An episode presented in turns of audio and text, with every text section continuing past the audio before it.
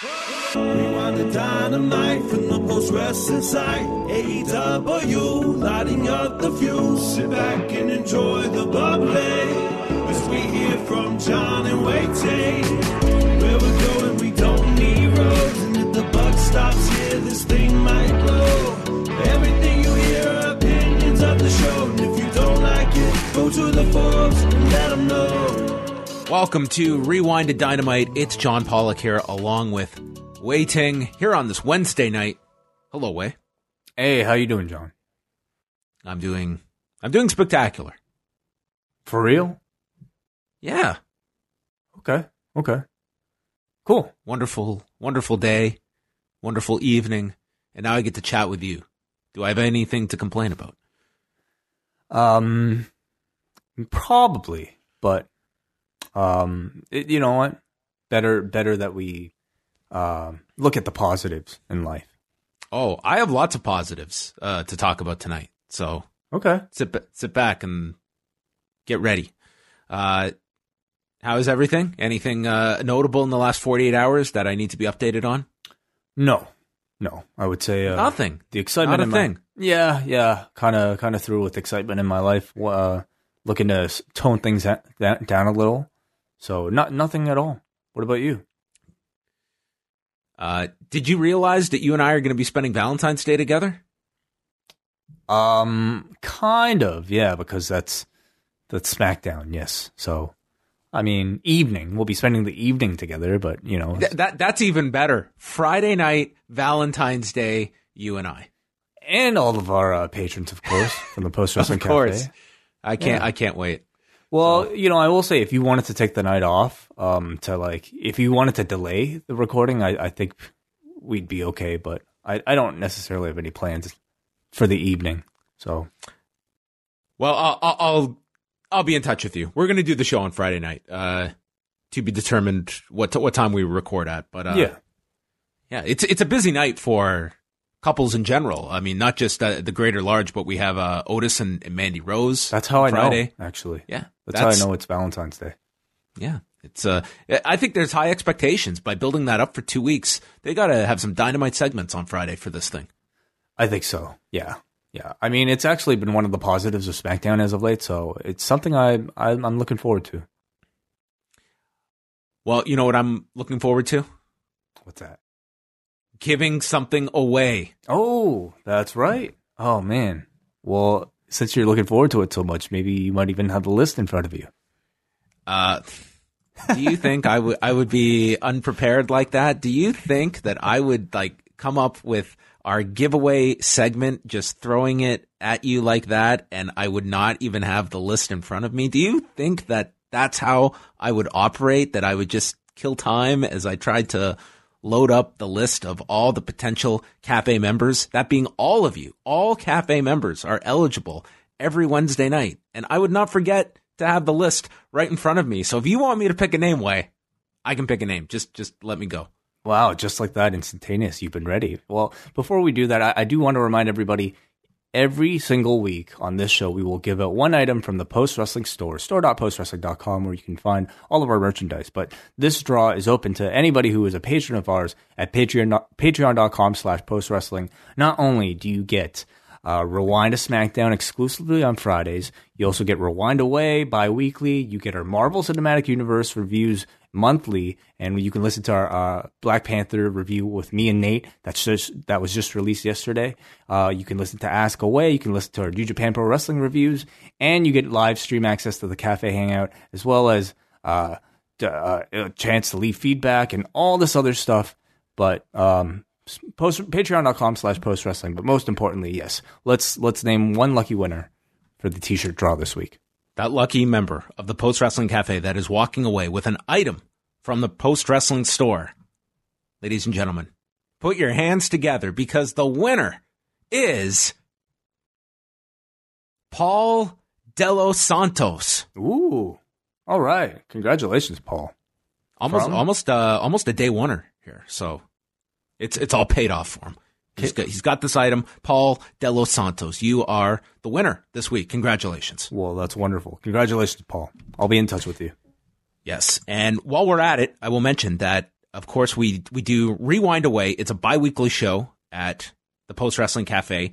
Uh, and you can be an espresso executive producer to choose what show we are going to review. Uh, we have 40 slots and currently we have 39 people. So if you're listening out there and you have wanted to take the, the deep dive, uh, there is a spot open. So want to pass al- along to everybody. So let us move on now to some news items from today and, and chat about, uh, what is going on in the world of pro wrestling. And we start off way, uh, with some ratings news. Uh, Monday night, Raw was uh, back up. They were up 8% this week, doing uh, just over 2.3 million viewers. Uh, their main demo was up 19%, so that's always good news. It was back in line to what Raw is typically doing most weeks. Uh, but the interesting uh, uh, pattern this week was that the second hour was slightly ahead of the first hour, which typically we see in the summer, but not so much this time of the year. And this time of the year, that's an anomaly. So I don't know what it was about the second hour that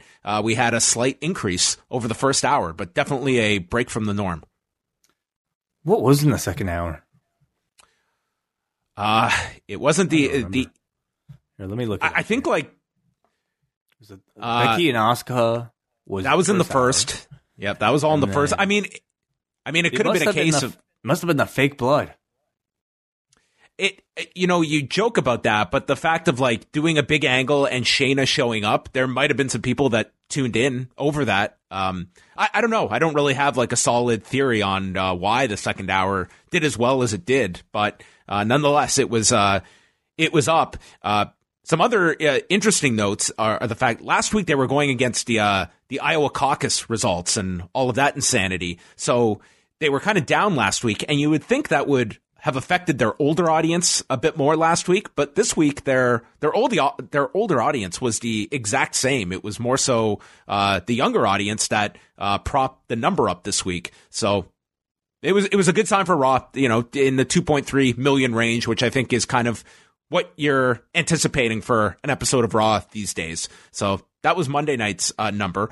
Uh, some other notes. Uh, I was just looking at now that all the numbers are in for the XFL this weekend. I think it was a really strong start for the XFL when you look at uh, what they did, like demo wise. They were Sunday's game at five o'clock was number one on cable. Uh, the afternoon game on Fox beat everything else on network programming except for the Oscars.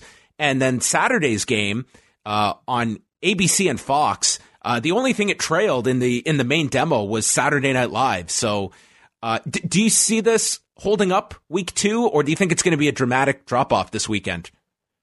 I've heard nothing but like praise actually and positive buzz coming off of this. So if anything, I feel like it would do better. You know, it, it, at the very least, it seems like people aren't turned off by anything. Um, and and and the best case, I think people were really entertained. So I I think my my hopes are more optimistic for this.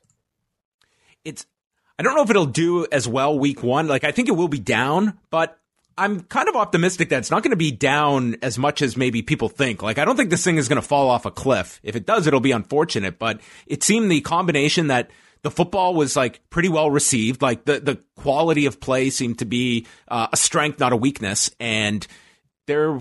And I also like the idea that it is four games. I think that that not to say that that was different than you know the AAF last year, but I think just having four games to promote, and I think that there is an appetite for this. So eh, in the way that it's being presented, it's not like this this sideshow attraction. It's being presented as kind of just your natural extension that the NFL's gone, and here's like a perfectly fine substitute. So. Yeah, th- this week will obviously be the uh, the big weekend to look at and see what kind of retention you have. But um, those numbers were great. I think this past weekend for week one for what you could reasonably expect in this in this day and age to to do sports wise.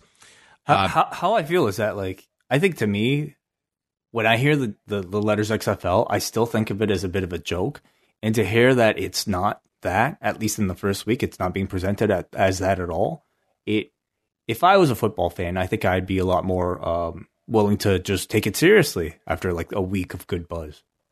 I think that the strategy has been a sound one. Vince McMahon is like so far removed from the presentation of this. And even when we were discussing, you know, Vince McMahon's going to be so ma- pulled in so many different directions here, like one week in, it does not feel like Vince McMahon is changing up like what's going on here. It seems like he's pretty much a hands off owner of this league. Hmm. Right.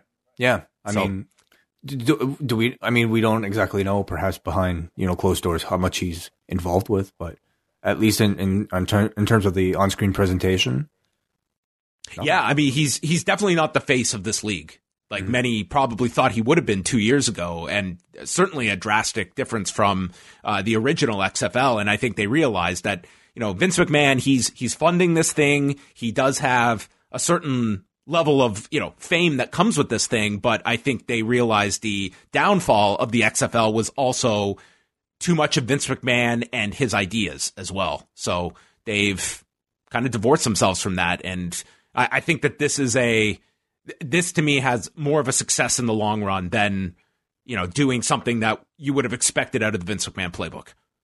yeah, we shall see. Um, we'll chat a bit more about this with uh, Marcus Vanderberg on the Cafe Hangout on Thursday. He's going to be joining us uh, from Yahoo Sports to chat about uh, the XFL. He, he can break down football a lot better than us.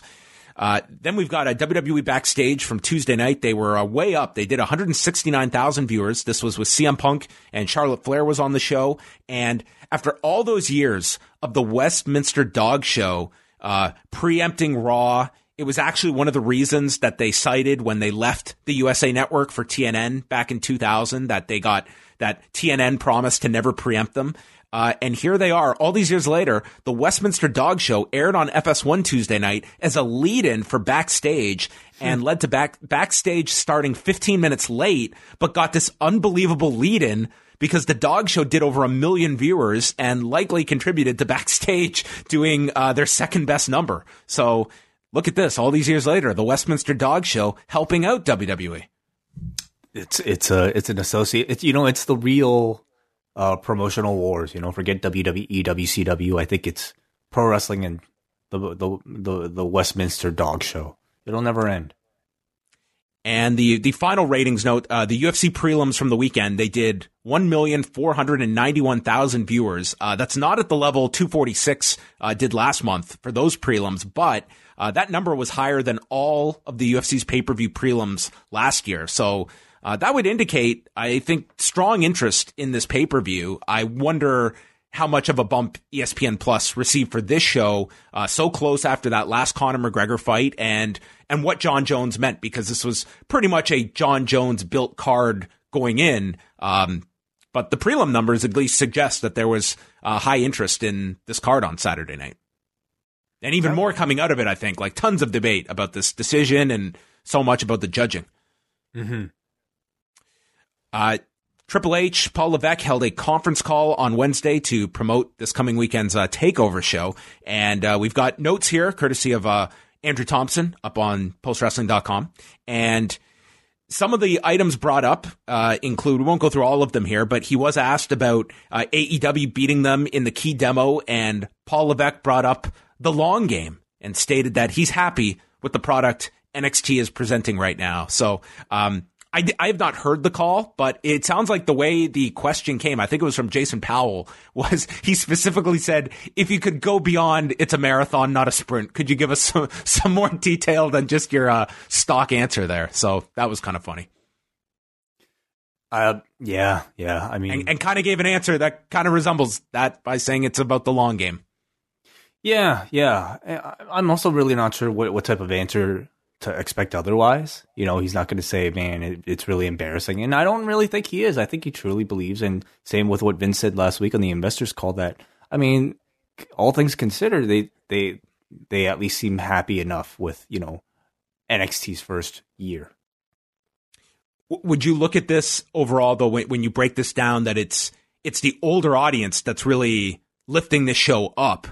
Like this is a- brand that was targeted towards your younger audience that another company is capturing at a, at a higher degree. I mean, do you look at that as uh, cause for concern? Do you look at that as something that NXT are they doing something wrong? Do, do how how do you assess that that this is attracting an older audience? Yeah, I, I really don't think like the problem is is necessarily with the product. You know, like I'm a fan of, of both shows. I like NXT a lot, and I I feel like tonally it it I can't really tell you like why it's not necessarily hitting, other than the fact that I think AEW is really good. It's a lot more fresh, and if AEW wasn't around as competition, I think a, I think NXT would be doing way you know way better amongst uh, the Prime demo.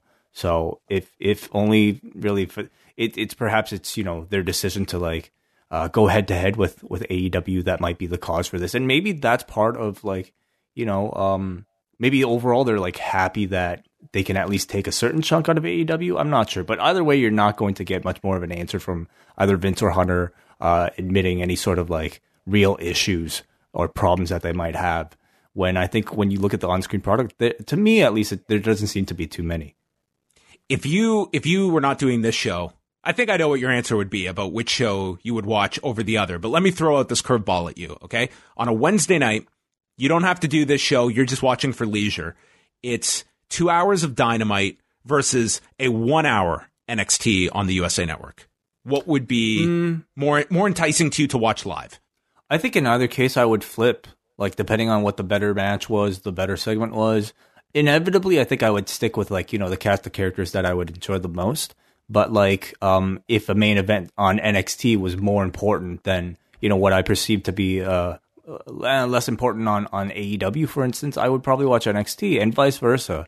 So, um, I'd be I'd be somebody who would try to like try to keep tabs on both.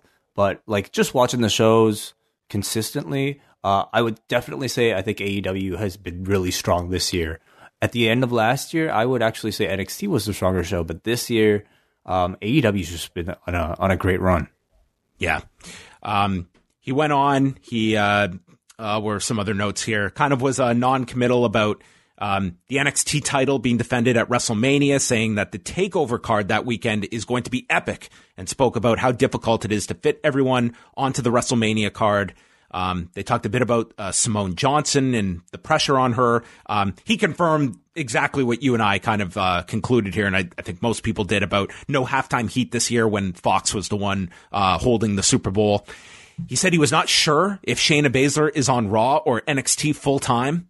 I have a hard time believing he does not know, uh, but hopes that what Shayna and Becky do is uh, is massive.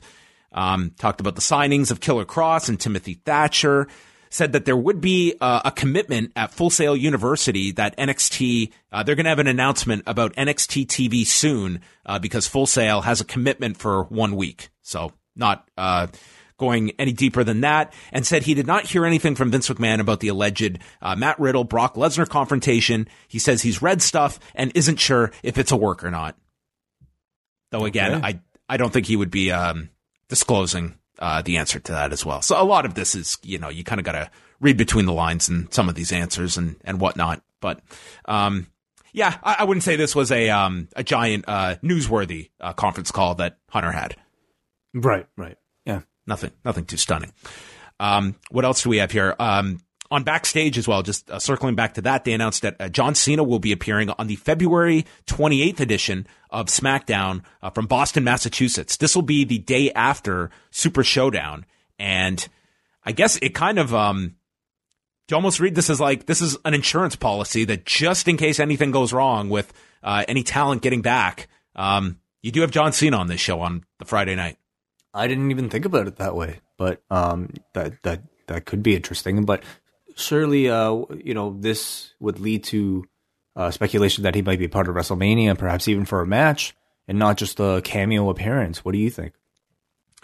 Um, there's certainly that natural speculation of what this is for. Now, he did mention he's he's promoting something um, while he's on SmackDown, but certainly, like this opens the door. If he was going to be doing something at WrestleMania, this would be the time to shoot that angle. Um, I, I don't even know what his shooting schedule is like right now. If he's in the in the middle of anything or not. Um, I don't know. Do you do you is there that um, particular match that stands out? Do you, do you see a role for John Cena in a in a wrestling capacity for this year's Mania? I think if he's available, they would love to have him. Um, I think he, I think you compare him at this point. He's been gone enough that I, I feel like you compare him with most most. Mm, a lot of names on the roster, and it would be some somewhat interesting. Um, who who, who on SmackDown? Right on SmackDown itself. I mean, obviously, I think Roman is is a name, um, but he probably will be. Well, who will be, be linked to? Roman, yeah. the Fiend. Well, yeah, for sure. Um, I, I, mean, unless they they decide to go with uh, like Goldberg in this whole yeah. thing, which I just I don't expect that to happen. I, wouldn't completely rule it out, but I mean, you're you're likely right. Um, if it's not Roman, if it's you know, uh, could could be the Fiend, could be somebody else altogether that we're not even necessarily thinking about. Could be Daniel Bryan. Um, like your options on SmackDown would be Bryan, Corbin. Like they've done Corbin and Cena. I just I I, I have no interest in that. Elias. They kind of did that last year with the the rap battle deal. Um, yeah, I, I don't know. Like I'm I, am i am not clamoring for Cena to do like I, I could be fine with Cena doing kind of like a walk on segment at WrestleMania, but um, it, it, would all depend on what the idea is. If they had like a really hot angle to shoot on this show and and how it it came off. Um, I, I don't know if John Cena being on, on WrestleMania necessarily. Um, it's going to change things if it's just him wrestling a guy that's on the roster. You're not doing some big dream match or anything like that.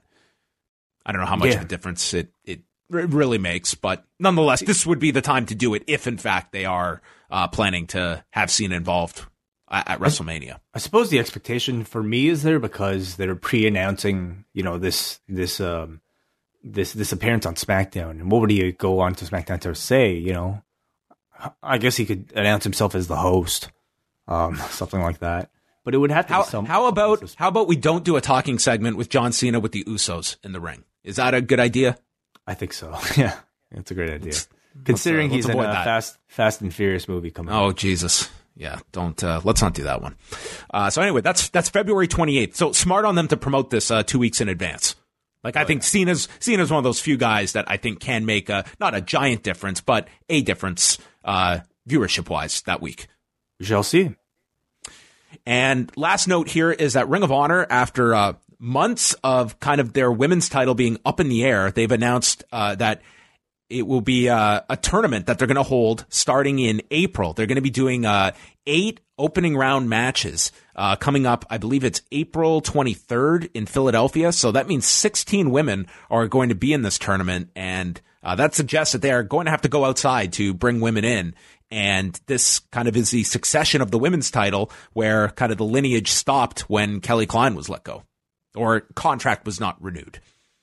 Much like I think of many of their um, recent announcements, uh, I mean, I really see this as a chance to rehabilitate the company and especially this particular division, which I think has been a sore spot for them uh, over the past year, blowing up, I think, uh, in a very public way and in a very embarrassing way with uh, all that stuff going on with Kelly Klein. So this is their chance to seemingly, you know, try to rid themselves of, of that whole thing bring in fresh talent and show that this is not going to be a division that I think you know is is is going to be dominated by headlines of like the allure and and, and things like that. Um, it's a chance for them to actually like showcase great women's wrestling, uh, which I don't think Ring of Honor has has necessarily developed a great reputation for over the past year. All right. Uh, you can catch up on all of the latest news going on in the industry up at postwrestling.com. Andrew Thompson has a, uh, a lengthy update up on the site as well as uh, stories coming out of tonight's show. So do go check all of that great stuff out. And we'll shift over now to AEW from Austin, Texas on Wednesday night. And uh, there was there was no time wasted on this show. Uh, they went right into our first of two title matches on the show, kicking things off Kenny Omega, Hangman Page versus Frankie Kazarian and Scorpio Sky, a rematch for the tag titles. And Christopher Daniels was out in SCU's corner when a video ran of Dark Order wishing them luck and stating that they are watching and that there are more than four of us and some of us may be closer than you think. The exalted one is coming. And they cut to Christopher Daniels looking all panicked. And he tells them he's going to go to the back to investigate. So they're putting the spotlight on Christopher Daniels to kind of. I think this is just classic misdirection. Yes, yes, I think so. It'd be too obvious for it not to be. Probably end up being like in these situations. It, it usually ends up being like somebody else, like Kaz or like I don't know, something that would be crazy, but ho- hopefully it makes a bit more sense than that. Um, but I would say like in previous weeks they were they were they would also always mention the exalted one, but it felt like to me in this particular segment they were really ramping up the actual reveal, saying that you know members may be closer than you think. We're waiting for the arrival of the exalted one, so it does seem to be that it hints that a, a reveal will be imminent. So the match begins uh, early on. SCU later to Kenny Omega gets stopped with Hangman's uh, Hangman stopping it. Then the buckshot lariat is stopped. Sky stops Kenny from diving to the floor by uh, pulling his leg. So Scorpio hits his own dive, followed by an Omega dive onto both members of SCU. Uh, Page and Omega are working together with the uh, the you can't escape uh, combo here with uh, Page coming off the turnbuckle, but then they work on Omega and attack his back, and he had the the remnants of a suction cup therapy. So I wonder if his, uh, I, am sure his back is, uh, giving this man problems, or he's just going for that Yuji Nagata uh, G1 look. Um, apparently, I mean, it works. I've tried it myself uh, without, um, any honestly any noticeable benefit, but um, evidently it works for plenty of people enough that they they would do it repeatedly. Is it painful? No, not so much. I mean, it just kind of, it's almost just like, mm, it's just weird. It feels a bit weird and it looks worse than it actually feels. So, and did you, what were you, you just had like regular back pain and did, did it just like eliminate? I didn't even uh, really like go because I had pain. Like it was just more so like a form of massage. I mean, that's really what it is. Mm-hmm. I, have yeah, never had moving, it. I'm curious. moving your blood around. Well, um, the buckshot lariat misses Scorpio Sky, so Kazarian hits his own clothesline for a near fall on Page. We get a pair of cutters and dragon sleepers applied by SCU. Omega knocks Kazarian into Sky and Page, and then it's a snapdragon on Sky. Uh, Omega gets free of Scorpio Sky, hits a V trigger from behind, and they do the buckshot V trigger combo onto Kazarian and get the pinfall. 13 minutes, 15 seconds as Page got his beer and left through the crowd and man, from the get go, this crowd in Austin, Texas, man, were they amped to be here for this show because they were so loud during, uh, and this was the start of it. They were such an excellent audience in Austin. Um, they they made I would say every segment feel better. They made all the part um, wrestlers feel like bigger stars. Um, a really great crowd here, and they definitely added to this particular match. Uh, in particular for Adam Page, who continues to just be like a standout seems seemingly you know at this point the most popular member, at least uh, between the Bucks and and and Kenny Omega. It's it's Adam Page who is the hottest one right now. So that seemed to continue here. They just love that this this this new character. Um, this match was a great sprint, great reactions to all of them, but in partic- particular, definitely Adam Page. And they continue to, they're not hitting you over the head with it, but much like when the title loss happened on the cruise, Kazarian was just, they just show him and Sky in the ring, and Kazarian's just looking frustrated and upset, but they're not. It's they're being subtle about it. Right. Yeah. So I mean, maybe it is Kaz in the Dark Order. Oh, I don't know. Could be. Could be. Um, the Dark Order come out, and then the best friends run in, followed by the Butcher and the Blade. The Hybrid Two are in, and then, my God, you would have thought that who's who's a relevant pop group that ran out. Uh, this BTS. was yes, exactly right. It, it was at the tip of my tongue. The Young Bucks run out, and this place screams for the Bucks as they run in. And it's just a preview for the Battle Royal next week with all the tag teams going at it and uh, just establishing some of the teams that you'll see next week for the title shot. Yeah, really, just like any go home show to every Royal Rumble. You know, it really, it just everybody's out there for practice, basically trying to throw each other over the top rope. Now, during the break, we had the picture in picture, and Orange Cassidy comes out, and the Bucks super kick Dark Order on the ramp, and then Cassidy and the Bucks are in the ring together, and they give each other the weak super kicks together. I thought this was your perfect picture in picture kind of segment because it's very visual. There was so much during picture in picture this week that I wish I could have listen to because again, this Austin crowd made everything like sound great. And you know when Orange Cassidy was in there, they were losing their shit.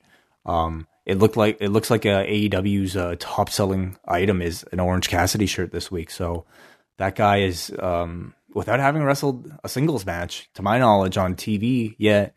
He is uh, definitely amongst their most popular guys. So I really wanted to hear the audience with this segment, but you know, I guess you had to save something for picture in picture, and this was maybe, if anything, maybe a, a, a commercial for for the FITE TV stream. I will say that I know that this year I can say, hey, we, we went to the Tokyo Dome, we went to Korakuen Hall, we saw Jushin Liger's retirement live, but all those things are taking a silver medal to the live experience that will be Orange Cassidy, Minoru Suzuki this year. There's no, Yeah. there's no thing WrestleMania weekend I am more looking forward to than that fucking match. You think of the main event? dude, it's my main event. I don't care if it's on first, second, or twentieth. I Yeah. there's nothing following that. I don't care what they've got at, at spring break. That thing is going to be amazing. I Here's and, a, and, here- sorry. and just watching Minoru Suzuki this past weekend, like that's all I could think about was I cannot wait to watch this man with Orange Cassidy because these guys are going to tear it down. I don't know what this match is going to look like, but I know it's going to be great. Well, it- it's that's what I think is most fascinating to me is I don't know what type of type of match they're going to wrestle. You know, obviously a lot of it will be based in comedy, um, and, and just the contrast of I think styles. But how can these two create a good wrestling match, like a good technical wrestling match, or will they? Will that even be the point? We'll we'll see. I mean, it's um, I don't know what to expect, but I have high hopes. Um, then they are, are previewing the rest of the show, and they're pushing the fact that Nyla Rose has not been pinned since October the second when she lost to Riho on the very first episode of Dynamite, and I think that should have been emphasized a lot more. Like that's a great stat to kind of build this up. It is a good stat. I mean, it's a bit of you know, uh, I don't know, not I don't know if it's completely like honest because she was suspended in storyline for quite a bit of it, but um, I suppose amongst the roster, sure, it is something that they could have emphasized. I mean, it's true though. It's like she she did lose in a four way, but they did say like she has not been pinned since October. It's true, 2nd. but she was also away for much of it. Okay, well, it's uh, it's not to me deceptive. It's uh, how long was she gone? Four episodes. Wasn't she like suspended for more than that? Like, I thought it was a month that they suspended her. Oh, yeah, I don't know. I forget. Then we go to earlier in the day. Jim Ross is doing a sit down interview with Santana. And Jim Ross asks Santana to explain what he meant by being in the darkness. And he said that 10 years ago, he was at the deepest, darkest moment of his life. He was broke and he felt that he was being buried alive day after day. And one time at his breaking point, he called up his father at 3:30 in the morning and his father picked up and he explained all of this and said that every day felt dark and that's my life every single day and how his father was told at the age of 14 he was losing his sight and would be blind by the age of 25 and here is Santana and this man going after his sight something that Santana has a personal uh, has been personally affected by the loss of this particular sense. And his father was stolen from him, never got to say goodbye. And then Jim Ross says, You know, this attack by Moxley could be considered retaliatory. Do you not think it's Chris Jericho that you should be pissed off at? And Santana explains how Moxley was the one that screwed up by not joining the inner circle, and he's going to let John Moxley know what it's like to be in the dark. This was so great. This was amazing. It was excellent. I mean, it was Holy Christ. Santana. This is like the biggest baby face by the end of this, man. Well, yeah, that's the thing. It, it wasn't exactly a heel segment, but I mean, I think the point is that is that it made you feel um, using something that obviously was very real to uh, Santana here. And by the way, that's what he was he was referring to uh, when when last week. I think a lot some of us were confused about what he meant by having what he said he was he was having the worst year of his life. He was talking about the death of his father. So um, obviously I think relying on a whole lot of you know real life emotion in order to get a performance like this. And yeah, it wasn't exactly the type of segment that made you hate him, but you knew that this fe- this fight was going to be heated because this guy is sort of uh you know um mis- misinterpreting I think you know something that um uh, uh, isn't necessarily targeted specifically towards him as something that is specifically targeted towards him. So you know the feud is going to be good. And this also sets up like down the road there is the you know the eventual turn of whether it be Santana and Ortiz or just Santana.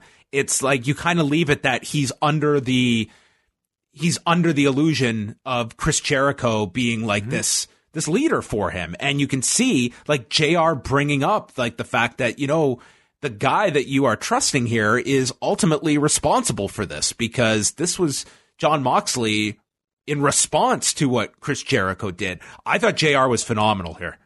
Oh, he's been doing like all these JR sit downs have been excellent. Like they are JR at his best, where like they get very serious. JR kind of has like such a great um tone of voice where he's able to like just make things feel like like they're sports. You know, like it's a real like 2020 style interview, no matter how ridiculous the character might be. JR just like does it very calmly, very quietly, and talking talking to these people like they're they're real human beings, and um, they they always come across really well. This one, I think, one of the best that they've done. Excellent segment. We had another Darby Allin black and white video, but this time we don't even see Darby. Instead, he's just got like torn up pieces of cardboard he's written on that read, Smashing my throat with a skateboard. You made a mistake. Sooner or later, I'll find you. But in the meantime, Sammy, you busy at Revolution? Hit me up. And we've got a photo of, or not a photo, but a drawing of Sammy Guevara with the caption, Kissing Jericho's ass gave me herpes. Yes. So a take on you know the Sammy Guevara cue card um, Bob Dylan thing, yeah. Which I all the while you can hear like uh, what is it uh, Darby making these sort of like choking noises in the background because his throat's still fucked up. Um, I thought this was a really cool and original way to issue a challenge to a match.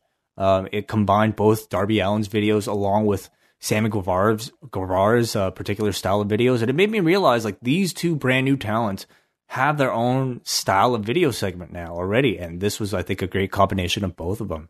So uh, I liked it a lot.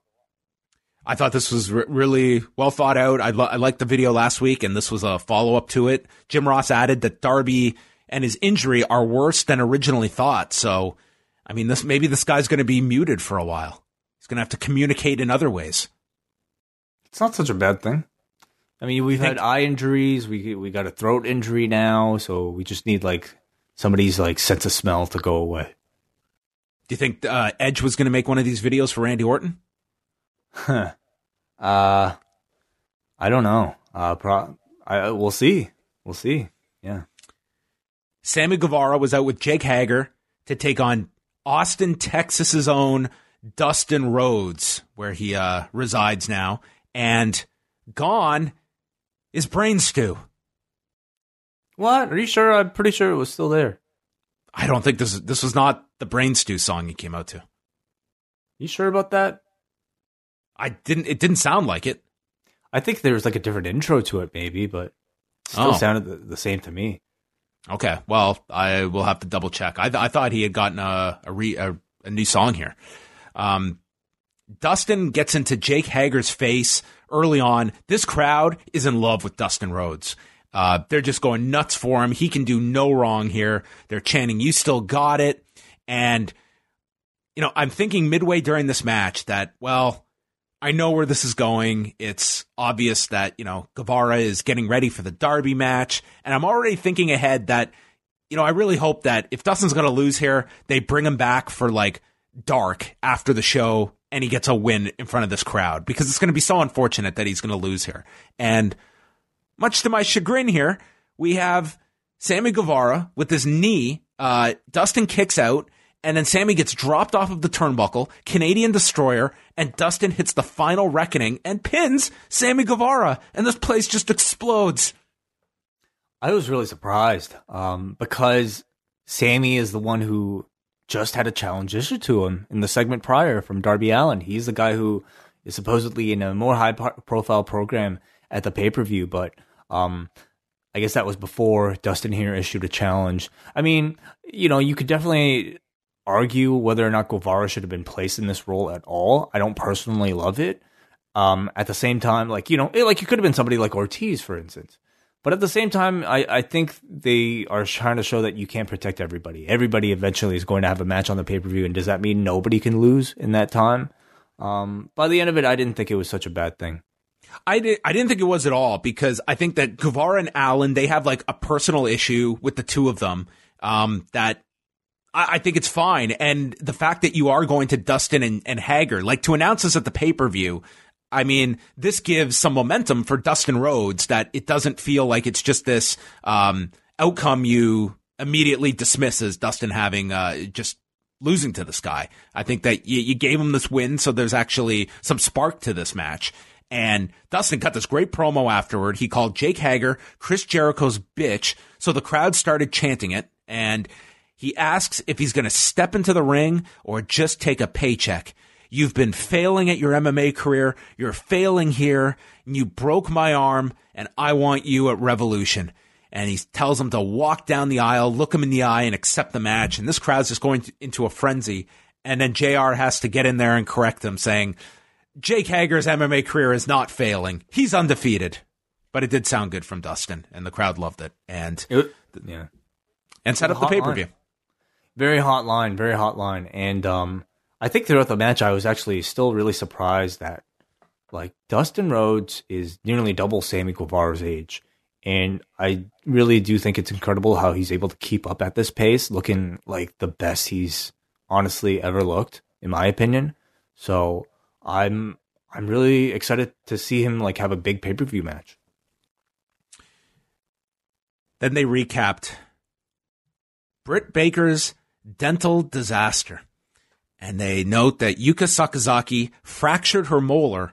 And when asking Britt backstage what Sakazaki is facing recovery wise, she told them months of oral surgery. So Tony Schiavone is out there and he brings out Britt Baker for the greatest segment in history. She justifies what she did last week by staying true to her ethical and legal duty in her oath to the public. She said that tooth, number 19, mandibular second molar of Sakazaki's, had extensive decay. It led to severe pulpal necrosis and the formation of a chronic periapical abscess. That tooth was going to come out anyway. It needed to come out. I did her a favor. I did it for free. And we can all assume that Sakazaki did not have health insurance. Although, Tony, you do, Mr. Starbucks. She then proceeded to call the crowd and looking at a bunch of chubby Whataburger faces, which just outraged this crowd and led to a Whataburger chant. And if this lands them a sponsor, this segment could draw more money than most segments in the history of wrestling. She says that she's a role. Starbucks. Oh, I mean, yeah. I mean, she's going for the high end brands here. She's a role model. She has three degrees. She was the first woman signed to AEW. This is her division dude, this woman is phenomenal. Um, at the end of this, I was ready to say that this promo was a 10 out of 10. Um, I'm only going to downgrade it to a 9.5 out of 10. And I only say that because I was contacted by listener Dr. J, who's a practicing dentist, who informed me that mandibular second molar is number 18 and not 19. And I did say I would correct the record for the dental listeners out there. Oh wow. But I mean, other than that, I mean, this was this was a grand slam. I thought Britt Baker was so awesome here. I love this segment. I rewatched it. It was so good. I had to rewatch it multiple times to get all the the uh, the wording, which I probably screwed up, but nonetheless, this was. I love this. I love this segment so much. It was great. It was great. Um, I thought at this point maybe even throughout the entire show, the most heat of the entire show was Britt Baker here. They hated her.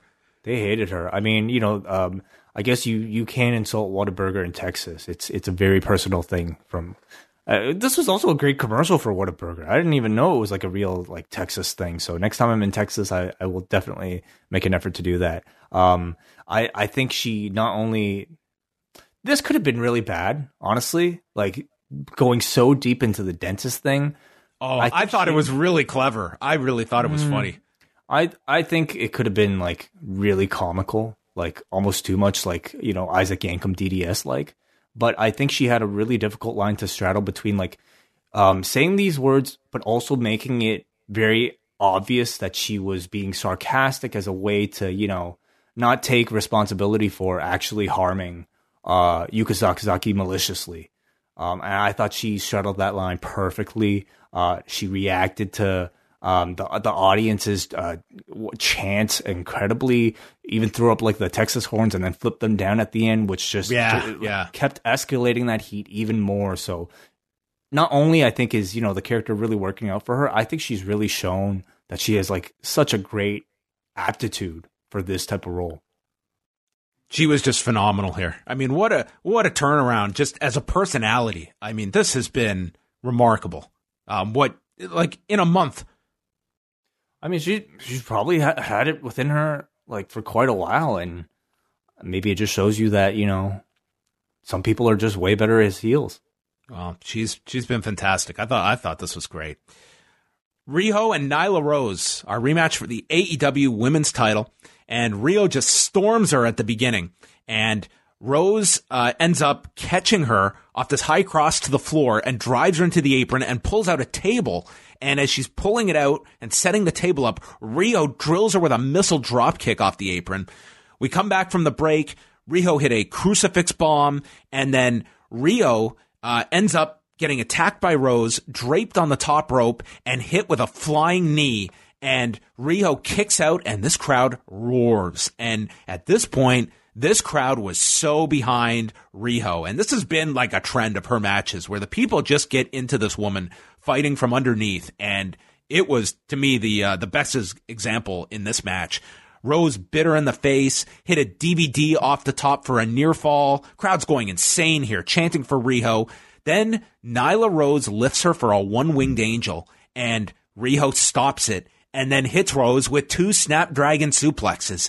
She then goes for the running V trigger into the corner, misses, then avoids the stretch muffler. There's a bridging Northern Lights, and then Riho powers up and hits multiple double foot stomps. And Rose uh, kicks out at the count of after the first double foot stomp, she kicked out at one, and then proceeded to hit two more. Rose comes back from the dead, hits a spear and a sit out power bomb, and wins the title from Riho. Um, this crowd to me was like they were the stars of this thing. Um, it was really tough because like a couple minutes into this match, I would say midway through this match, to me it felt like they're totally on board with Riho here, and I think like she's really gaining like this traction now. Um, that was a little surprised by the outcome here, but it seems like they are certainly teasing something between Nyla Rose and and Kenny Omega, both with the one winged angel tease and then are I would say, frustrating picture in picture segment that followed this. Yeah, this was the most frustrating one. Like they basically played out an entire like backstage talking segment, but in picture in picture, so you couldn't hear it. Um, well, I mean, if there's any perhaps uh, more speculation about their them possibly doing mixed tag, I, I feel like something like that. Uh, Riho teaming with Kenny against Nyla and somebody else would be a, a good way of introducing it to a to a wider audience. So that could be possible. Um, but the, as for the match itself, I thought it was really great. You know, um, I think especially when you compare it to their first encounter, you can really see how far both women have come in terms of recognition with this crowd and how much the crowd either really likes or really hates them. Uh, after you know, pretty much like at this point, what is it? October, like I don't nearly half a year of, of TV introduction and TV time. This was an, an audience that was entirely with both characters, I would say, throughout the, the match. And I think Nyla has gotten so much better in that time. I think Riho has gotten far more comfortable in this sort of live TV American wrestling setting. Um, she came across just like as a, the ultimate underdog babyface. I really like seeing some of those spots in particular of her suplexing Nyla Rose around. Like I know it's not that realistic, but it looks awesome, so I don't give a shit. I can I can watch uh, Riho suplex Nyla Rose all day long. I'm fine with the title change. I think the division at this point needs some freshening up. Like Riho's beaten pretty much uh, almost everybody, not everybody, but almost everybody. I think you have somebody like Kris Statlander waiting in the wings to challenge somebody like uh, a, a, a, legitimate heel in Nyla Rose that I think could be really good. Uh, Hikaru Shida, you know, gives her a big match against Nyla Rose coming up as well. Riho, I feel like she was doing really well, and I think you've achieved plenty with her. Now let's reset her, get her chasing for the belt, continue to build her that way, while I think everybody else has somebody big, bigger to chase. Uh, yeah, we'll see. We'll see where this goes. It just felt like, man, it was just to me everything had come together with, with Riho over the last little while, and this match to me just kind of crystallized that. But, um, but, taking the belt off of her doesn't necessarily mean her push is over. No, no, it, no, it it doesn't at all. We'll we'll see. It I, can I'm, be a bigger push for her if they tell the right story. Yeah, I wasn't so much the, the, the title change. It's more so what they what do they have planned with Nyla Rose because I, am not as uh I I don't think she has improved to to the degree that I would base the whole division around her, but um, clearly they're they're te- they're teasing this direction that if um, that that they want to go this route with with Kenny Omega, obviously. Well, I think simply as an archetype, like she, she, you could do a lot more with her than I think with somebody like Riho. As as far as you know, getting the rest of the division to chase after her, like she's just simply like you know the, a large competitor in, in the division that would look great in matches stacked up against Kris Statlander or Nyla Rose, or sorry, or uh, Hikaru Shida or any number of your, your baby faces. I yeah. also feel like AEW will probably do a lot more with Nyla Rose as a, as a character on TV, given that um, they'll probably have her do more speaking roles than they ever did with Riho.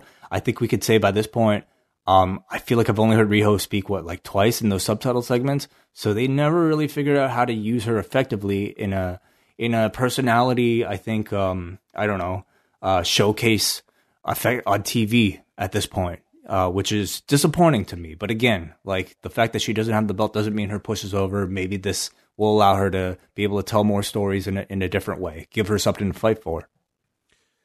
So during the picture in picture, Rose goes backstage and she's holding the title up right in front of Kenny Omega and they're exchanging words. And I just hope that this segment is either put up on YouTube or airs on dark or just something. Uh, I can't imagine like you would do this segment uh, with no plan to to run it. So I'm sure this has to pop up somewhere because it was just frustrating to see them talking uh, during this segment, and you naturally want to hear this. Yeah, yeah, it was frustrating. Um, I, I wonder if like what they how they explained it. I mean, I'm sure there are people that that watched it, and please uh, let us know if you saw it on Fight T or, or, whatever, and you got to see all the dialogue. But were they acknowledging Kenny as the person in charge of the women's division, or, or was Kenny simply there because he is the you know the friend of of uh, of Riho? Lexi is with the inner circle, and Jericho runs down John Moxley, and he said that tonight he's facing Santana but he has scoured the globe for an assassin to tear John Moxley apart limb from limb. So if he survives Santana next week, he's going to face a man that toured the world, ending people's careers. You are going to face Jeff Cobb. Yeah. Um, a signing that, uh, as far as I know, wasn't necessarily talked about anywhere. And this, at least to me, was the first reveal of it.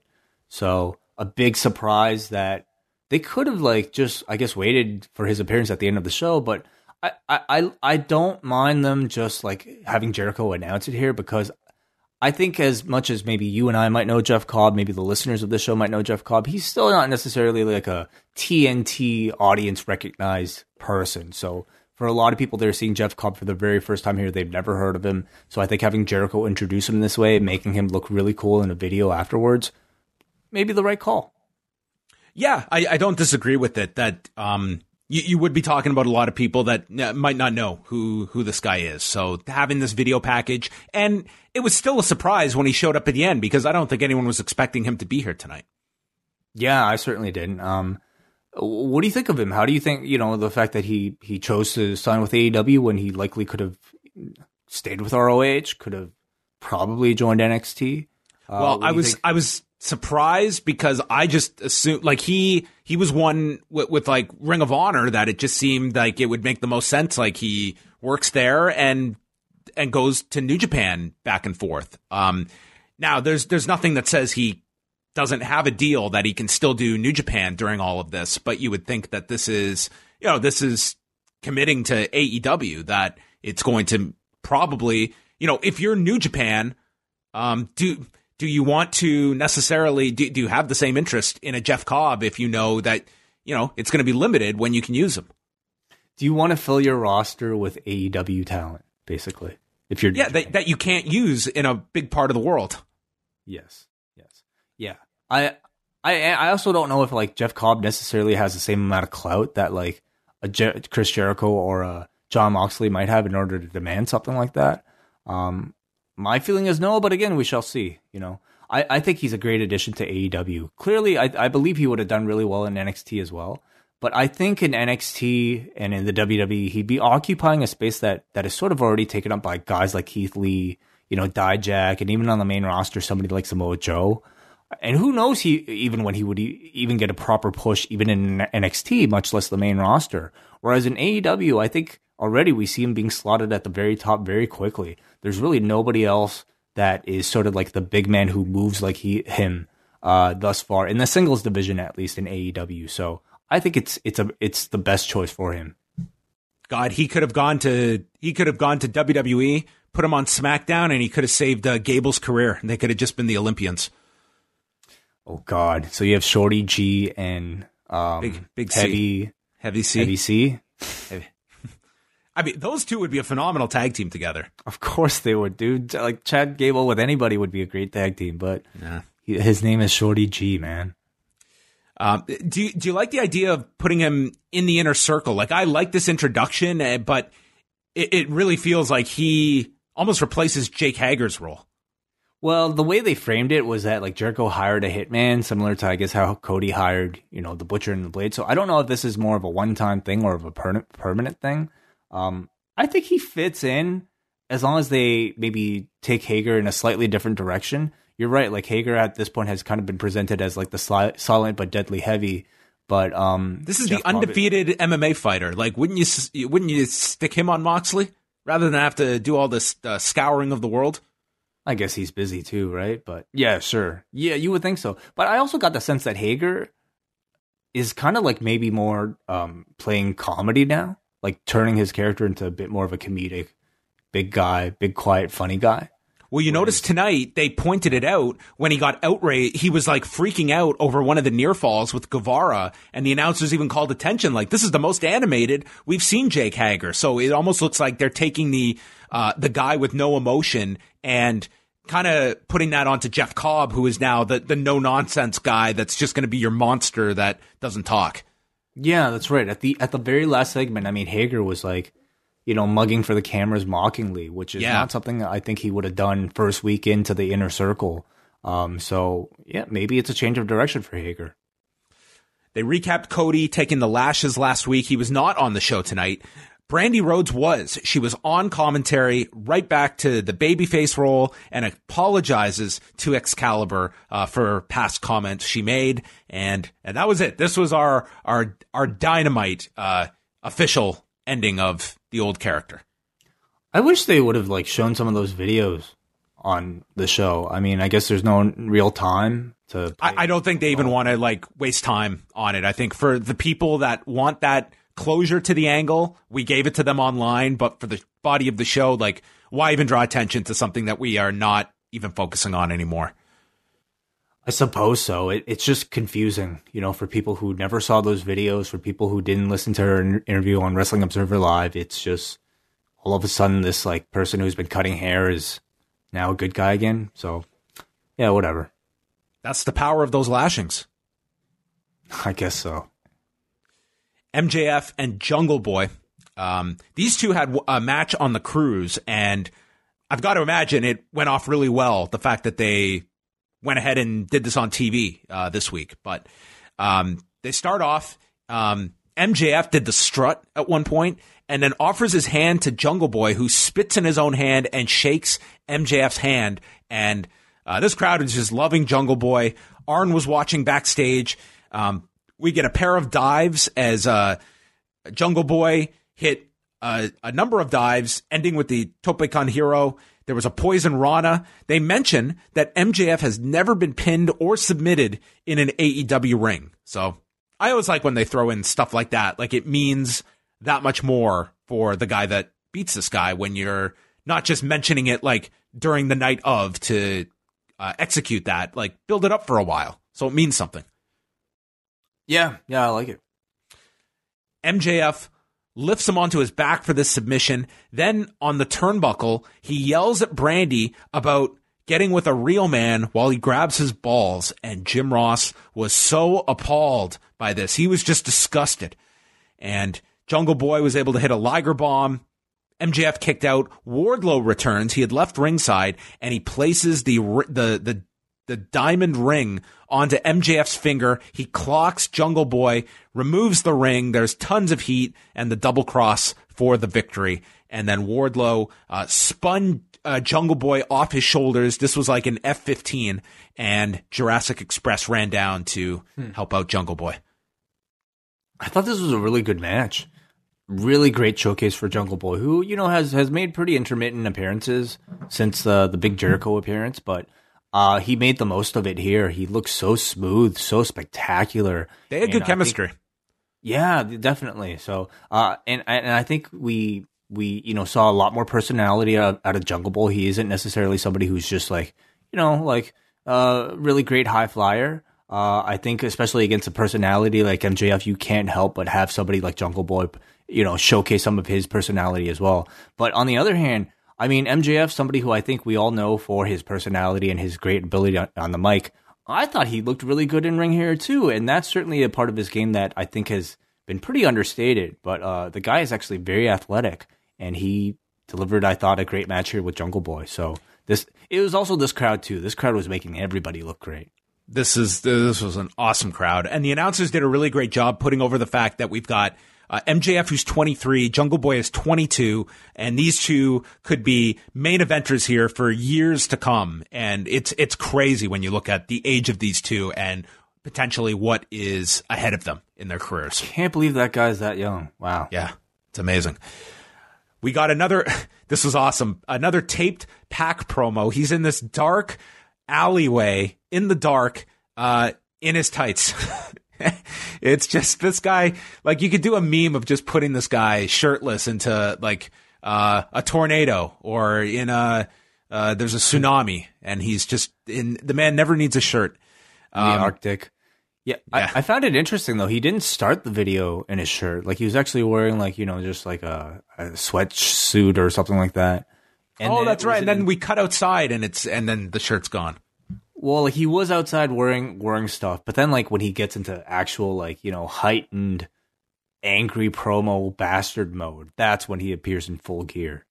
So he's he's Hulk. He's the yeah, clearly yeah.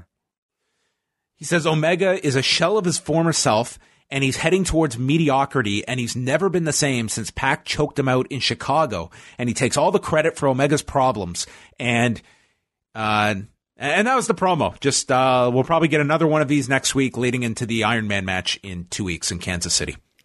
These videos are really good, and I I, I think I really have to applaud. Like, I don't know who's responsible for shooting all of these because clearly it's not the same people. The people that are shooting Darby Allin's videos aren't going to be the same people that are shooting P- Pac's videos in Newcastle.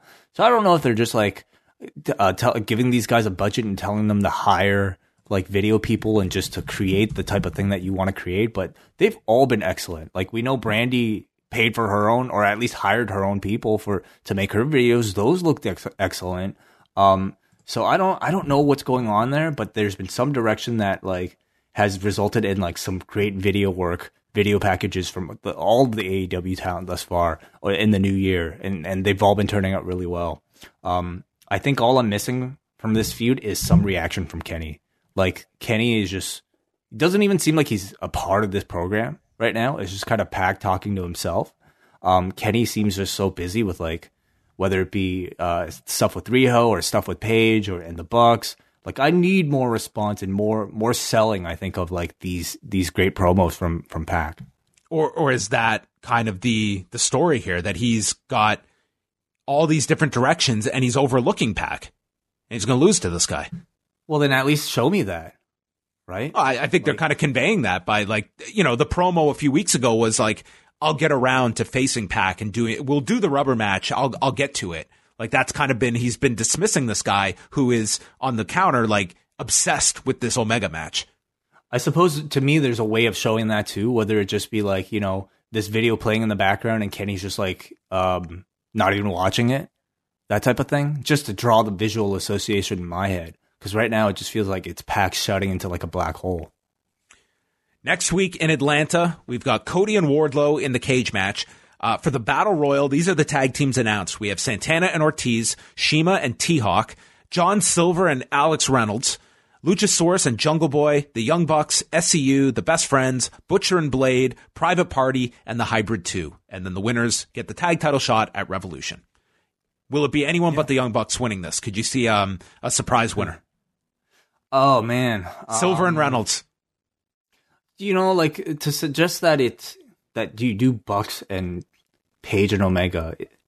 This might this will probably be have to be the time, right? Because you're not gonna have something until May for like a big enough show to do that match. So, um, probably the Bucks then. Sure, yeah.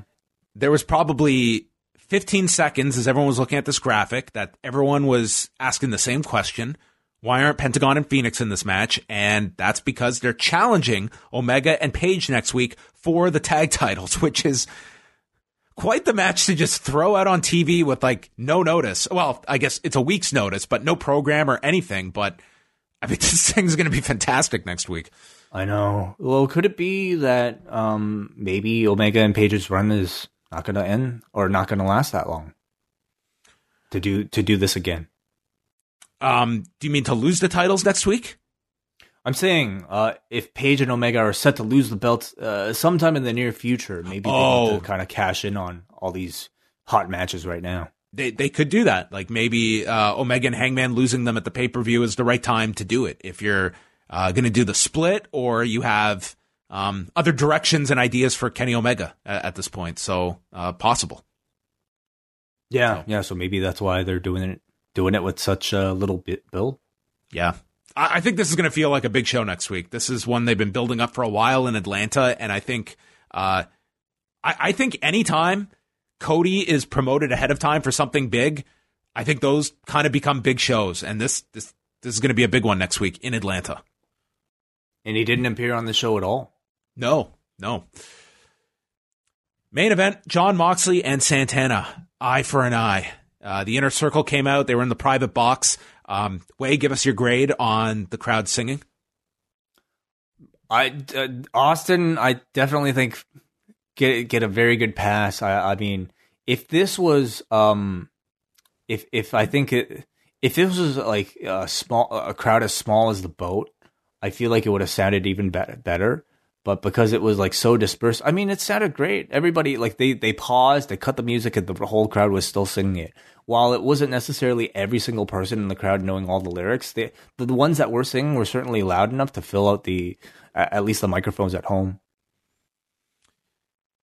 They fought on the floor at the beginning here. Ortiz was down there at ringside too. They brawled through the crowd. They mentioned this is Santana's first singles match in 457 days. Santana's going after the eye. Uh, they make it into the ring, and Santana gets driven into the turnbuckle, so his eye is getting hurt.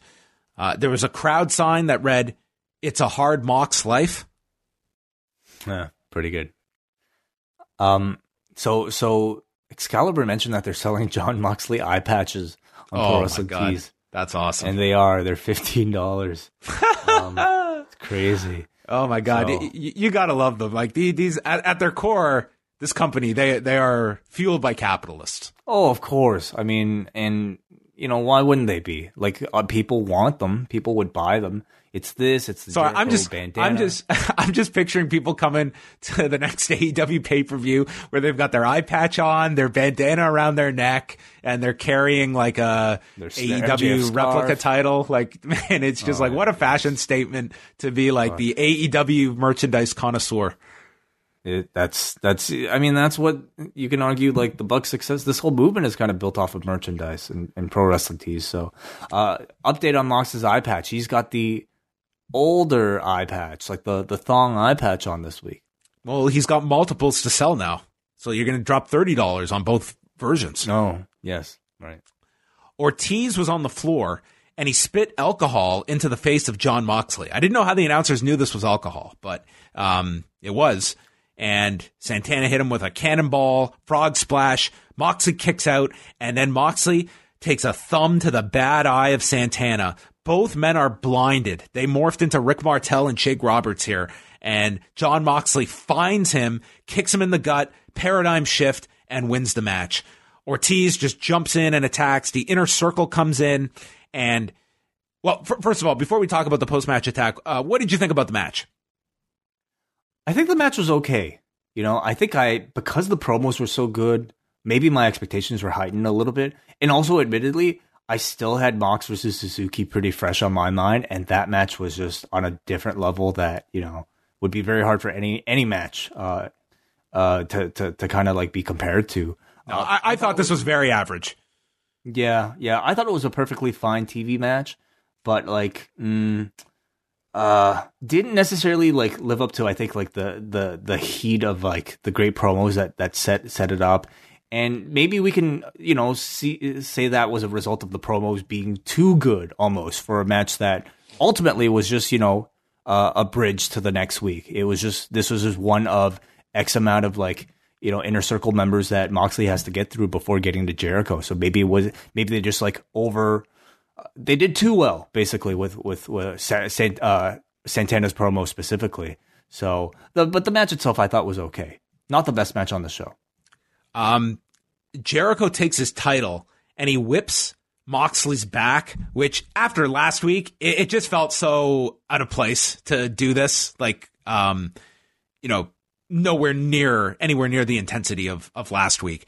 Um, Ortiz had a loaded sock. Hager did the running low knee. Guevara hit a 630.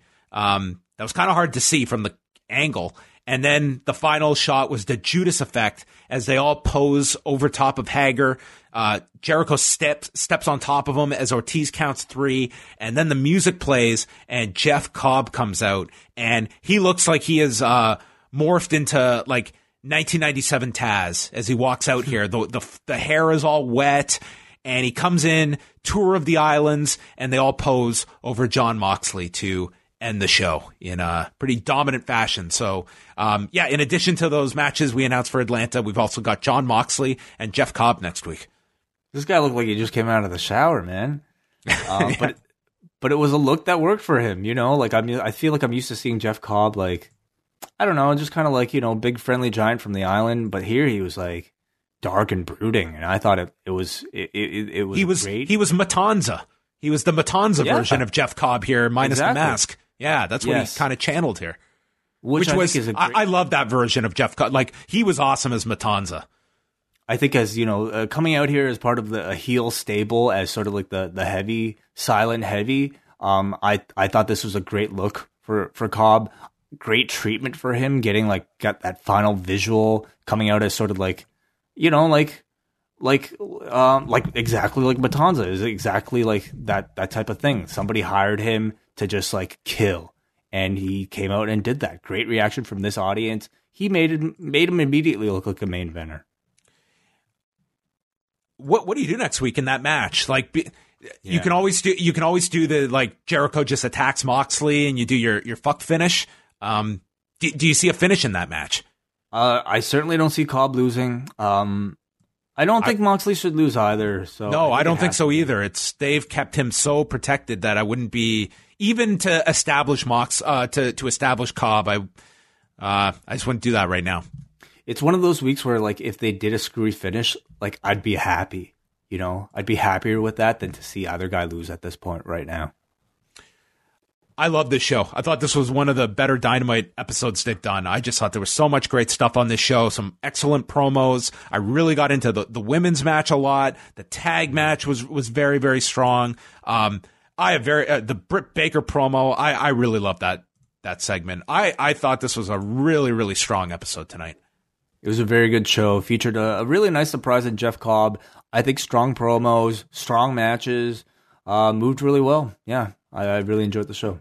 Like you can find, uh, you know, nothing was at the level of like the, the Cody strapping segment, for instance, from last week. But from start to finish, um, this was as consistent a show I think as Dynamite's put out. Like there was, um, ah, I, I just thought everything moved on this show, and um, yeah, I, I really really liked uh, this week's episode. So I mean, I think I think I mean over the, the the definitely at the beginning of this year, like they've really found their groove. You know, like maybe the first few months were them kind of figuring out um, the whole TV thing, figuring out like the right amount of rest in ring action versus the right amount of backstage backstage segment, getting characters established. It feels like a lot of these things are finally falling into place, and I think the results of it were you know excellent segments like the one you got last week, and I think just overall like great improvements and great building of like brand new talent, and I include Hangman Page among those uh, a lot of success stories right now in the in the in the in the roster. Yeah, they just feel like they've got um, a lot of momentum behind them at the moment. Like just uh, they're building up the shows well. The shows are coming off very well, and it just seems like they have they have a lot of the buzz right now. Um, it just feels like they're they're very much clicking going into this pay per view. So now we are going to click onto forum.postwrestling.com and is this where everyone gives it like a five or something after we've just uh, gushed about this show? On a scale of one to 10, you guys said this show was an 8.38. That's a high number. High. That's pretty high for yeah. our forum. Okay, Paul from New Jersey writes Only one thing I have to talk about tonight. If WWE ever watches anything from AEW, make it the Santana promo. As somebody who is slowly going blind, I found this to be tremendous, powerful, a terrific blend of kayfabe and real life hardship. This promo could give a jaded wrestling fan chills. Certainly did for me. Compare the way this character's promos have been constructed to the Lacey Evans character. You don't need dog food or a cuck angle. Some of the best stories are the real ones that hit close to home. 10 out of 10 show. Dark Order stuff is still cringe. Yeah, that to me, um, bringing about that real life story about his father and how it so turns into like why Santana had such a reaction last week to this guy going after his eye. I was like, my God, this is like unbelievable, um, just depth to this story that was just brought about through two weeks of promos from Santana to build up this TV main event. I wonder how that would have even come up, you know, like because the Moxley blinding thing probably came about just because they, they thought it was a cool angle. And then was it Santana like wanting to relate it to his real life? Possible. Yeah. That that resulted in this. I mean, yeah, I find the whole maybe the making of that whole thing really interesting. Um, okay, we got Adam from Scarborough who says, I don't write in too often, but man, what a fantastic episode from top to bottom. I know a lot of people are probably asking about Cobb and if he's full time or not, but what do you think of the idea of AEW bringing someone in for a short period, doing a few big matches with them, and then moving on, almost like a special attraction? Yeah, I, I don't. Um, I don't hate the idea in principle. I would say though, for AEW at the moment, I would be steering away from that unless you had a really compelling reason to do so. Only because there there is a waiting line of so many performers that you do have under contract that I would have precedence over a special attraction coming in for three weeks. But I, I, I don't oppose that idea. Like if someone and uh, again at the time of this, like I don't know exactly what the status is of Jeff Cobb signing. Uh, you would certainly think like given how much uh, attention they gave to him tonight, you would think he's uh, coming in, but we will uh, look to confirm that. But not, uh, I'm not against that idea. Just that you know, one of our frequent complaints is that there's so many performers on this roster that they just don't have time to get to. That uh, I'm sure could rub people the wrong way to see someone just come in, leapfrog everybody, and, and be focused upon for a month. I personally feel feel like that would only be justifiable if like the person was a really big star that would be like you know almost like a guaranteed ratings mover. like if Brock Lesnar was available and Right. AEW wanted to bring him in for like you know a month and then send him off, or like I don't know somebody like somebody who was just exceptional, you know, like a Kazuchika Okada was only available for a month, bring him in and send him back to New Japan. Sure, um, I don't necessarily see that for uh, most talent. Um, and like John said, so many other people waiting to get those spots. And if somebody's just not a big deal, or at least not a big enough deal to like justify stopping everything to give the, that main event showcase to that person, I, I don't see it. You know, um, I don't see them. La- I don't see labeling them at least as special attractions. I mean, they've done sort of like trial runs. I think with undercard talent, like maybe people on Dark and things like that. But if we're talking a main event spot for a short period of time, that person better be pretty deserving of it. Uh, that was you. Okay. Um, so we go next to uh, The Wolf. This show was a must see show. I can't really say you should skip anything. It made me want to buy the pay per view, and I probably will now. Jericho is easily the hottest thing right now for me in all of wrestling. So glad to see Cobb in AEW. I'm a big fan. I think he adds something very unique to the show. A solid nine, maybe even a 10. I'm really curious, like for for most people, like what match they're looking forward to the most on this show because I I think for many it would be uh, Jericho Moxley, but I could see just as many people voting for Cody MJF as the hottest program. You know, Oh yeah, it's it's one A, one B. Like they've both been built up tremendously well. and then for some people it might be Page and Omega versus potentially the Bucks if that's one of the matches on that show. I like those three matches plus. Trying to like, what else are they doing? Probably Nyla Rose and somebody else, and Dustin We- we and have- uh, Dustin and Hager. We have we have Darby Allin and Sammy Guevara. That'll be Um, good too. Like, yeah, that's a solid, really solid lineup. Um, so yeah, we, we shall see. Raymond from Sacramento says that was an example of dynamite firing on all cylinders, like a well-oiled machine. I'm a big fan of the company, but tonight, the February 12th, 2020 episode is something that, that they've been building to on a weekly basis. A mixture of promos hitting their mark, feuds and angles being expanded upon or solidified leading into a pay-per-view, great matches. Whoa, MJF. Congratulations, Nyla Rose, on the title win and the Jeff Cobb surprise. A killer episode, my favorite they've done so far. No ifs, ands, or buts. A complete 10 out of 10 episode. Wow, look at this. High praise for the show. Uh, Billy writes, first time writing in. This was the best episode of a weekly wrestling show I can remember. Perfect balance of matches and segments, great build for future shows and the pay per view. Best women's match in AEW so far. Would you go so far as to say that way? Like this one, this got really over with the crowd.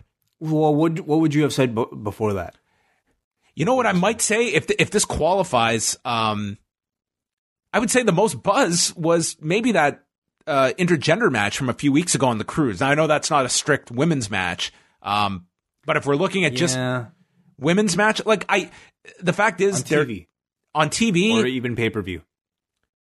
like to be honest, there isn't a women's match that comes to mind for me. That like, am I overthinking or like not thinking of one? Well, I, I, I would have said before this. I think at least the most memorable, notable match that AEW's done was probably Nyla Rose versus uh, uh, Riho from, From the first week? episode. Yeah, And this was a better. this was way better. So yeah.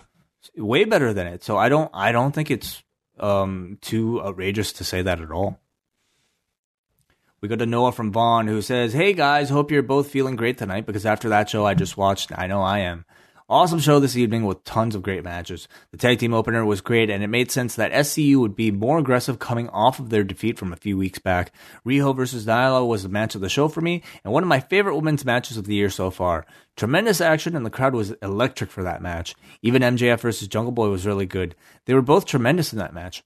I'm super excited to see Cobb in AEW. However, with his match versus Moxley next week, I'm kind of curious as to how they get out of that corner where neither can really afford a loss at this point.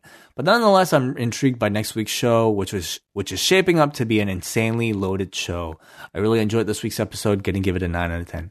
Well, let's let's think about that. Like, I do feel like if Moxley loses, I don't think that's the worst thing. You know, it it it if Moxley loses uh, after he comes really close to beating Cobb, but because Jericho comes in at the very end and basically, you know, costs him another victory.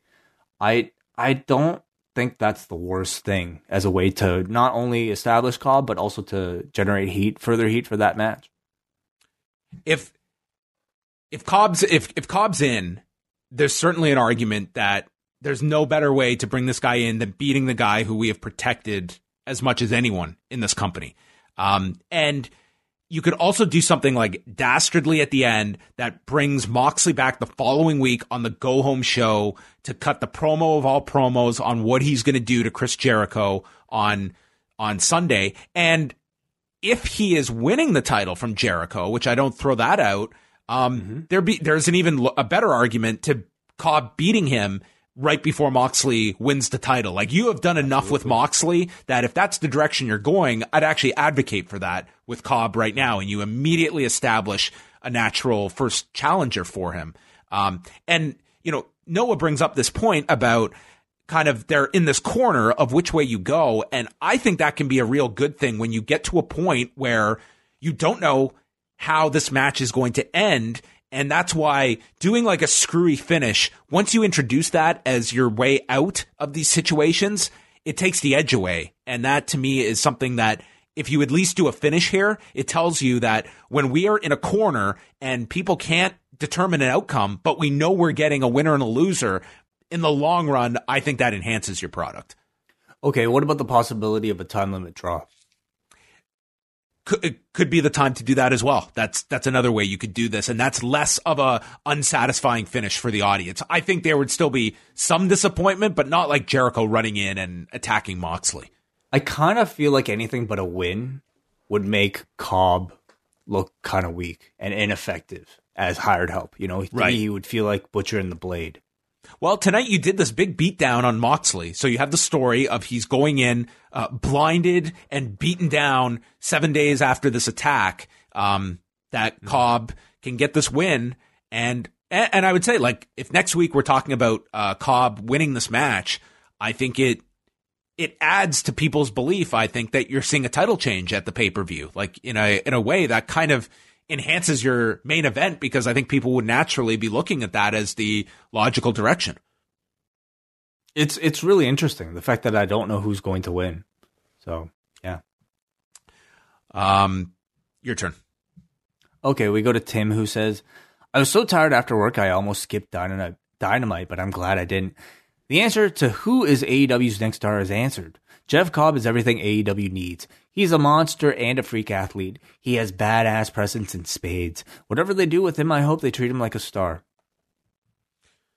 Okay, Ryan writes, this that was the best show I've watched in a long time. Everything was nearly perfect, except I wasn't a fan of the post-match beatdown of Moxley, but it did set up Jeff Cobb, so I guess it's all right in the end. Even the women's segments were great. Britt Baker seems to be hitting her stride, and Nyla Rose seems like a dominant monster champion. Finally, we got to beat Detroit, who says, Well, I was going to chime in about tonight's show, but I've seen all the positive feedback and I don't want to ruin the party. Six out of 10 for me. Show was just fine. Oh, what a cop out. You you got to explain yourself then after you've I seen. especially wanted to hear from some somebody who perhaps, you know, found who didn't agree with with somebody else. And and please don't be afraid because if you are able to, you know, uh, if you watch the show, you have a clear idea of like, you know, why you didn't like it doesn't mean like you're wrong. It means you're you're just as right as any anybody. I think if you watch, provided that you paid as much attention. Like if you're somebody who maybe just flipped the channel on and then dismissed it, then okay. But it sounds to me like you might have had an actual opinion, and I'd love to hear it in the next time, if even if you disagree. We welcome opposing points of view. Mm-hmm. But that's like watching Parasite and being like, ah, wasn't for me. Like, yeah, you got to you got to give some some context to such a loaded re- uh, reaction. Yeah, yeah. Just explain. It's certainly like I don't think anybody should li- love every everything. That's that's kind of crazy. Well, this was a this was an outstanding episode of AEW Dynamite, and that's going to wrap things up, everybody. But we're going to be chatting about this show. Uh, we'll also talk about NXT uh, coming up Thursday, 3 p.m. Eastern Time, live for all patrons. It is the Cafe Hangout. Marcus Vanderberg from Yahoo is going to be joining us. He was in attendance at the WrestleMania press conference on Tuesday at SoFi Stadium. So we're going to hear from him about uh, the stadium that is in the middle of construction uh, before it opens this summer. So he's going to share with us what uh, how the stadium looks uh, so far. This thing this looks incredible. This stadium, like I'm, uh, I'm really intrigued to like go to this stadium next year. Me too. Me too. Yeah. To me, that's always part of the draw is to see these like incredibly built, massive, modern structures. Um, and do you think they'll? I mean, uh, what I'm most curious about is like how many seats they'll open it up to. Because what was what is the current record for Dallas? Was well, ninety something. The record that that they tout is WWE like 101,000. It's really closer to. I, I don't know the number off the top of my head, but it's it's somewhere in like the like 80 range, I think. Is Oh, okay. Well, I, I, guess what I mean is, do you think it's it's a big enough stadium that they'll at least um, be th- that they could possibly um, justify calling it a brand new record? They will. I have no, I have no no doubt that they will somehow reach that number. Way I, I do. Um, Got it. Anyway, so we'll chat about that with Marcus. Uh, Friday, we've got two shows coming your way. A new uh, post pro res with myself, WH Park, and Dylan Fox is going to jump on with us from the Eastern Lariat podcast. We're going to chat about uh, All Japan's big card that they had earlier this week uh, with Kento Miyahara defending the Triple Crown against Yuma Aoyagi. And then Friday night, it's the Valentine's Day edition of Rewind to SmackDown with myself and Mr. Wai Ting. Saturday, Nate Milton is going to be chatting about uh, Fast Five uh, with the crew from the Too Fast, Too Forever podcast. Uh, they will be the guests with Nate Milton. And then Sunday, we've got Thunderstruck with WH Park. And Sunday night, Braden and Davey Portman are back with a post show following the NXT takeover card, uh, which we can also preview on the Hangout on Thursday. So look forward to that. We hope we uh, hear from some of you taking your calls on Thursday. Uh, that is it for us. Good night.